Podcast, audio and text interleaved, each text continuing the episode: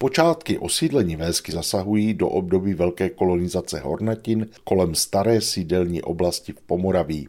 Možná byl důvod k osídlení právě zdejší krajiny také v existenci staré obchodní vývovské cesty, mířící přes Vésku z Olomouce do Opavy a do Slezska. První zmínka o vesnici pochází z roku 1375 Pozoruhodné je, že se jedná o ves, která byla osídlena pravděpodobně českým mluvícím obyvatelstvem, ale už před 30 letou válkou se tady objevují i německy znějící jména. Možná to souvisí i s hornictvím, které se kolem rozvíjelo, těžila se zde břidlice i různé rudy. Ve 14. století byla obec patrně v držení menších zemanů.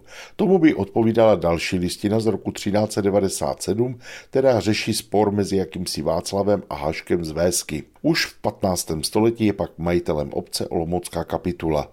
V roce 1493 je tady uváděn svobodný Vojt, tedy richtář, jménem Václav. Kromě hospodářství už tehdy provozoval také krčmu.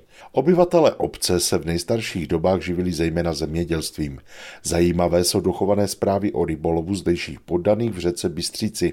Obec byla přifařena do Dolan a zprávována právě richtářem. Třicetiletá válka vedla k otočení poměru česky a německy mluvících obyvatel obce. Patrně byly statky opuštěné po válečných útrapách a dosídlené kolonisty ze Slezska a dalších německých zemí. V listinách se však ale o žádných pustých usedlostech po válce nemluví. V roce 1749 zde měl richtář jeden lán pole. Dále zde bylo 24 velkých zahradníků a 4 malí.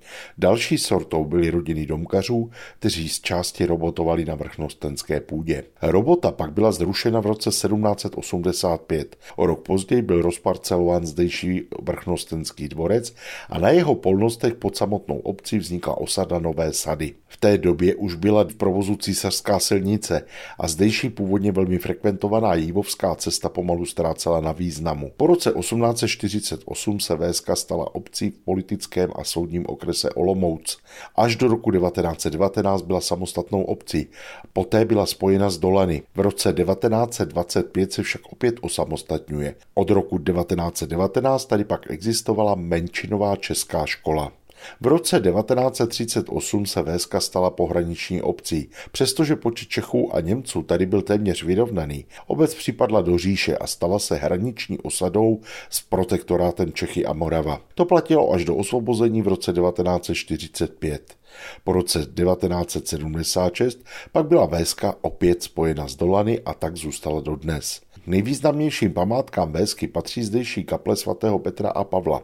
Podle některých pramenů na jejím místě stála už v roce 1708 původní kaplička Pany Marie Svatokopecké. Nová kaple byla dokončena v roce 1829.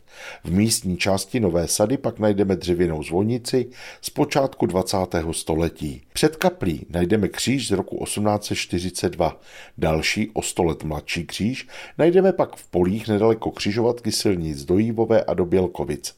Je jedinou památkou na zdejší, dnes už zrušený, obecní hřbitov. Kromě toho najdeme ve vesnici i další drobné sakrální památky. Okolí Vésky i samotná obec byla poznamenána vybudováním velkého golfového hřiště a přilehlého areálu. Přesto i tak zde v kraji Břidlice a dalekých výhledů stále najdeme zajímavá místa, která stojí za vidění a návštěvu. Pohlednici z kraje mezi Pradědem a Hanou, tentokrát z Vésky, vám po vlnách Českého rozhlasu Olomouc poslal Mirek Kurza.